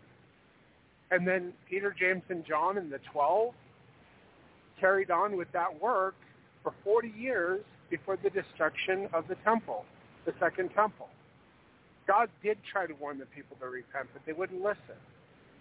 And the temple was destroyed. He didn't send any other prophets at that time like he did with the first temple with Jeremiah. He sent true prophets. Jeremiah, or not Jeremiah, but he did send um, John the Baptist and Jesus Christ, who is a true prophet. And to look at apostate Christianity and try to condemn Jesus through apostate Christianity is sad. Stop. Stop looking at what other people believe and just read the text. Because Jesus taught from the Torah. Everything that was taught by the disciples was taught by uh, is taught in the Torah. So, and things get twisted around through translations, but the gist of it is Jesus was a true prophet but he was so much more than that. And um, I hope people will consider that, especially my Israelite brothers, especially my Jewish brothers and sisters. Because um, I am a Jew. I am a descendant of King David. And um, genealogy through my mother and through my father go back all the way to Adam and Eve. So I am one of you. And I am a witness that that Jesus is exactly who he says he is, and that there that God the Father is separate from Jesus. He's not the same. So, and for those uh, Christians out there who believe in the Trinity, um, Well, you know, Jesus told the thief on the cross, Today surely thou shalt be with me in paradise. But three days later, when he went to see Mary, he said, Hold me not, for I have not yet ascended to my Father. So if he is the Father, so Trinit- Trinitarians believe that the Father incarnated as the Son, and then he's the Holy Ghost, but they're all one God, uh, one in one in being, and um, but like I said, you know, if if Jesus told Mary he had not yet been to the Father, but three days before he had been to par- said he was going to paradise with the thief, well then two things: paradise is not where the Father is, because paradise is not heaven, and Jesus is not his Father. They are two separate individuals. And when Jesus says that um, that he he's one with the Father, he also prayed that the the twelve would be one with the Father as well. And they were separate individuals, and Jesus is a separate individual from that of the Father. So anyway, all right. Well, we don't have any music, and I don't think anybody's called in. Emmett, just check it one last time before we end the program, please. We can always sing. Just kidding. I, that's what Emma was saying. Emma was like, I can sing. No, Emmett. No. no, no. uh, no, we could sing karaoke, you know, like You go before Well- I've gone. that song. uh, oh, oh, how Dun, about, dun, um, dun, dun, dun. what's that one? singing Uh, put Wars? your Oh, shoulder to the wheel, push along. yeah, maybe we should hang up. okay, Emmett, um, go ahead and play the uh, the second endowment, and then just end it Oh, after that really it's done playing. And uh, I will call you. I'm on the mine road right now, so as soon as that's done, just hang up. And uh, that's the program for today, people. So thank you for calling. And this is the second endowment, which was received um, in 2016, which Wilford Woodruff actually talked about the second endowment. And it is, second endowment is not a second anointing. They're two separate things. So anyway, this is the second endowment. Go ahead, Emma, and then just end the program immediately after that is done playing. Thank you for listening, everyone. Bye.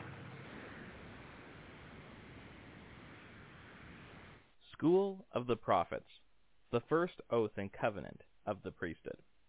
All those who enter into the school of the prophets or the Relief Society shall have taken the oath and covenant of the priesthood upon them, which oath is done by raising both hands to the square and saying, O Father, unto thee I pledge my oath.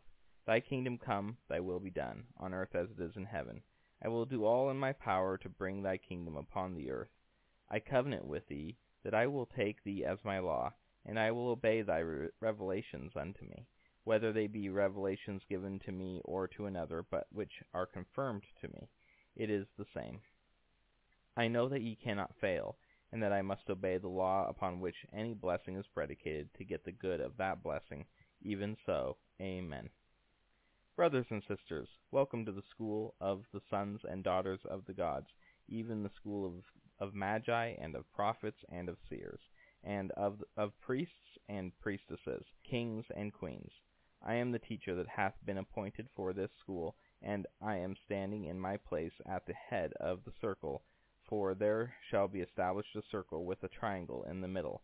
The teacher and priest at the head of the circle is Elijah. The king upon the right side is called Messiah, and the Magi upon the left is called Elias. You have come unto the house of the Lord to receive your second endowment in the school of the prophets and in the relief society, the mysteries of God shall be revealed unto you in the bonds of brotherhood, sisterhood, charity, and love. All the rooms which ye shall meet in for the school of the prophets from this day forth shall be dedicated as a temple unto the living God, which is his house, even a house of prayer, a house of fasting, a house of faith, a house of learning, a house of glory, a house of order, a house of God. Wherefore, if ye will obey the order of this house, you will speak in turn, walk in turn, and let the love and charity that ye have one for another grow as ye perform these binding ordinances. For the order of the ordinances in this house alone will expand the love ye have for one another. Dedicatory Prayer The dedicatory prayer is a prayer of dedication by the inspiration of the Spirit, dedicating it as a school and temple of God. Inviting God into the house or dedicated room. All shall take a white handkerchief and waving them say, Hosanna, Hosanna, Hosanna, to God and the Lamb. Hosanna, Hosanna, Hosanna, to God and the Lamb. Hosanna, Hosanna, Hosanna, to God and the Lamb. Amen, amen, and amen. Now all those who wish to accept the obligations and blessings of the endowment, please raise your hands. Very well. Washing of feet. The holy priesthood holder washing the feet shall invite the patron to sit down and place a basin of water in front of him to put his feet in. The holy priesthood holder will then take off his garments and set them nearby, and gird himself with a long towel like a temple robe over one shoulder.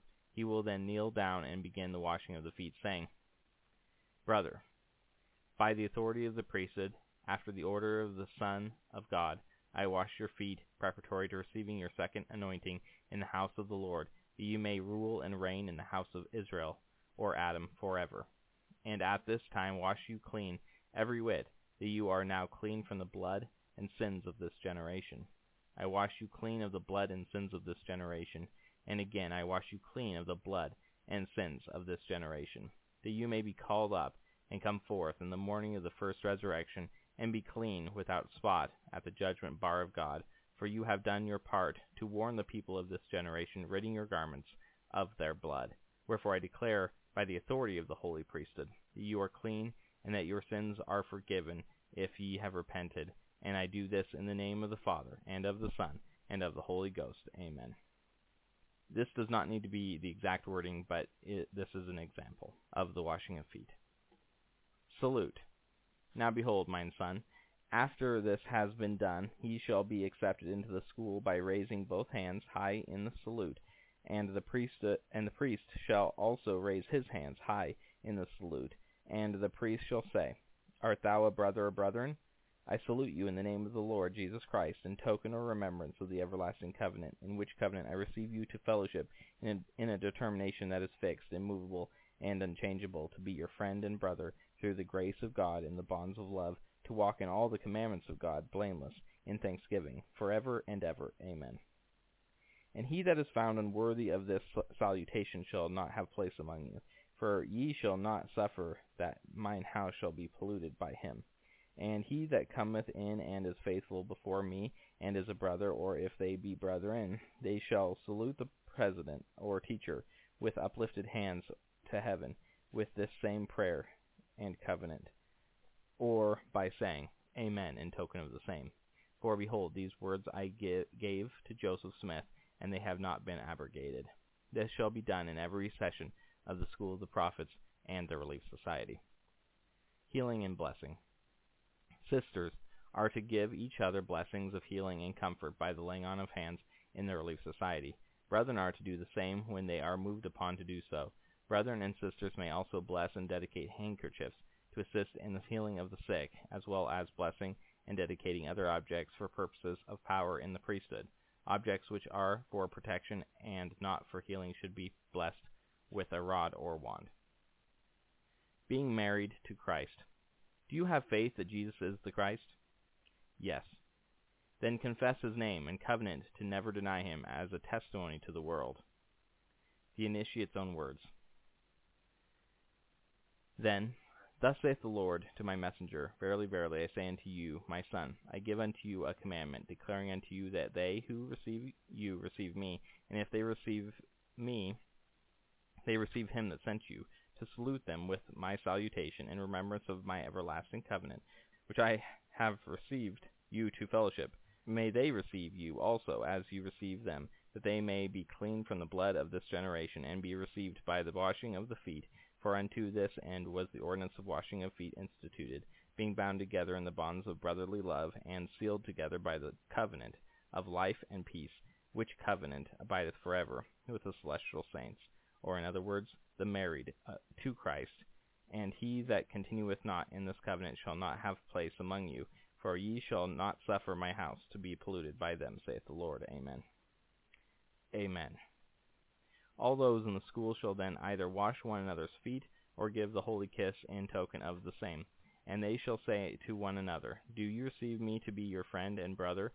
Are you willing to salute me in the name of the Lord Jesus Christ in token or remembrance of the everlasting covenant, in which you receive me to fellowship, in a determination that is fixed, immutable, and unchangeable, to be your friend and brother, through the grace of God in the bonds of love, to walk in the commandments of God blameless in thanksgiving forever and ever? Amen.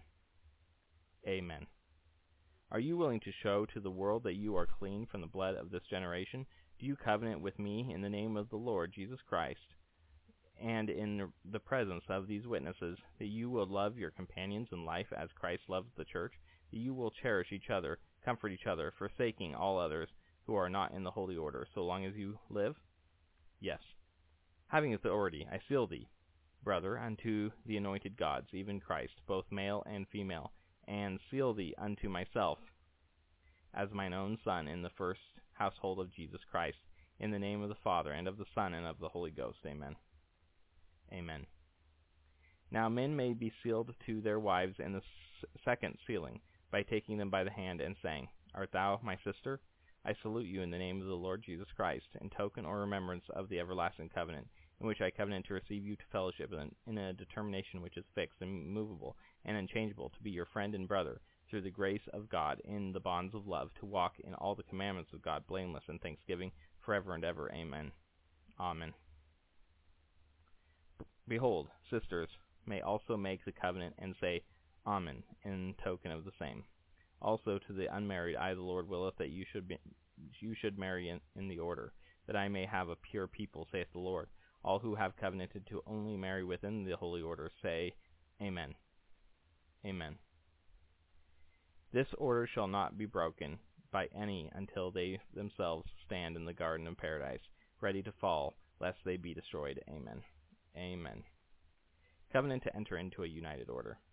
The patron receiving it will put his arm to the square and repeat after he who is administering the covenant, saying, I, brother so-and-so, do covenant and promise before God, angels, and these brethren in the united order, that I will consecrate all my mind, strength, and wealth unto this united order, and that I will hold all things in common with my brethren according to my stewardship, and I do this in the name of Jesus Christ. Amen. Baptism into the united order. After dedicating the water and going into the water as described above, you hold on to the one being baptized and raising your right arm to the square you say, Brother, by the authority of the Melchizedek priesthood, which I hold, I baptize you into the order of Enoch, which is the united order before God, and I say this in the name of the Father, and of the Son, and of the Holy Ghost. Amen. Of the Holy Spirit. Amen. You then immerse them in the water, and then undedicate the water. The meal of the prophets. The members of the school and or relief society shall sit at a table. A glass of wine and a small stack of flat bread shall be provided for each member. A blessing shall be given.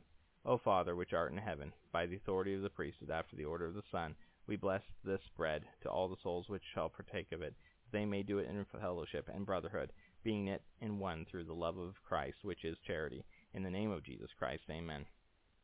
O Father, which art in heaven, by the authority of the priesthood after the order of the Son, we bless this wine to the souls which shall drink of it, that they may do it in the Spirit, worshipping Thee and their Mother in spirit and in truth, being knit in one through charity, the greatest of all. For we know that if we are not one, then we are not yours. Even so, in the name of Jesus Christ, amen. The washing of with alcohol. When only men are present, then there can be a washing with a cloth and alcohol. Brother, having authority, I wash your body clean, that it may be healthy, strong, and full of virtue and power. I wash your sins away with charity, making your garments white, even making thee clean every whit of the blood and sins of this generation. I do this in the name of the Father, and of the Son, and of the Holy Ghost. Amen. Amen. The provisional anointing. Brother, by the authority of the priesthood after the order of the Son, and in the name of Jesus Christ, I pour this holy consecrated oil upon thy head, and give unto thee unto you a holy anointing. I anoint and ordain thee a king and a priest of the Most High God to rule and reign in the house of Israel forever. Predicated upon this anointing being sealed, I give thee power to bind on earth and have it bound in heaven, And whomsoever thou shalt loose on earth shall be loosed in heaven. And whomsoever thou shalt curse shall be cursed, and whomsoever thou shalt bless shall be blessed. But remember that these things must be done in accordance with those things which have been done before the foundations of the world. I bless thee that ye shall come forth in the first and holy resurrection, and I even ordain you to be one of the sons of Amen. I bless thy head and mind that you may receive revelations in carrying on the work. I bless thy eyes that ye may see visions and the eternal worlds. I bless thy nose that ye may smell the sweet smells of the eternal worlds. I bless thy mouth that ye may speak truth. I give thee this holy anointing in the name of Elohim, and in the name of Jehovah, and in the name of the Godhead of this earth, even Michael, Jesus Christ, and the Holy Ghost, who presides over the spirits of just men and women made perfect. Amen. Patriarchal Blessing Brother, by the authority of the patriarchal priesthood and in the and the priesthood after the order of the Son, I lay my hands upon your head and give you a patriarchal blessing in the school of the prophets. Then you shall give the blessing by the Spirit, and do it in the name of Jesus Christ. Amen. The Council of the Prophets.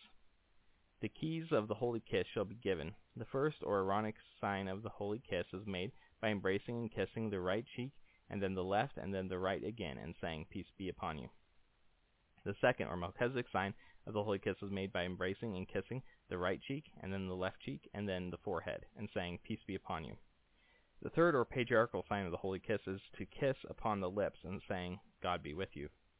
The first holy kiss is for brethren and sisters in the priesthood and siblings. The second holy kiss is for parent and child in the priesthood or familial bonds. The third holy kiss is for eternal mates or fellow eternal members of the holy order of the opposite gender that you love or are attracted to and feel close enough to, sufficient to merit this kiss. If the motion of this kiss, holy kiss is not reciprocated, continue with the first in all charity and love. Let all receive it. Let all who are present give the appropriate holy kiss to those sitting upon their right hand and upon their left, and saying unto them, Peace be upon you, or God be with you, or Shalom in token of the same. That will do. Now the members of the holy the school of, or the Relief Society shall return to the circle and a rod presented. Brothers and sisters, this rod is the rod of the word of God, and whoever shall hold the rod hath the right to speak, and all others must be silent until the possessor of the rod hath finished speaking. If you desire to speak, you should put your right foot forward until he who possesses the rod shall give thee the rod. Now if he shall continue to speak long enough after that, that it seemeth he is ignoring a brother or a sister, or a mother or a father, or a son or a daughter in the Lord, then all shall put their feet out also. He shall then repent himself of speaking and give the rod away. The rod is the word of and law of God, and that which is confirmed by the members, having felt the Spirit, shall be considered Scripture. Members shall confirm a saying by raising both hands above their head and repeating it, and then saying Amen, after it hath been proposed for a vote. Behold, brethren, now that we are one, let the mysteries be opened up unto us.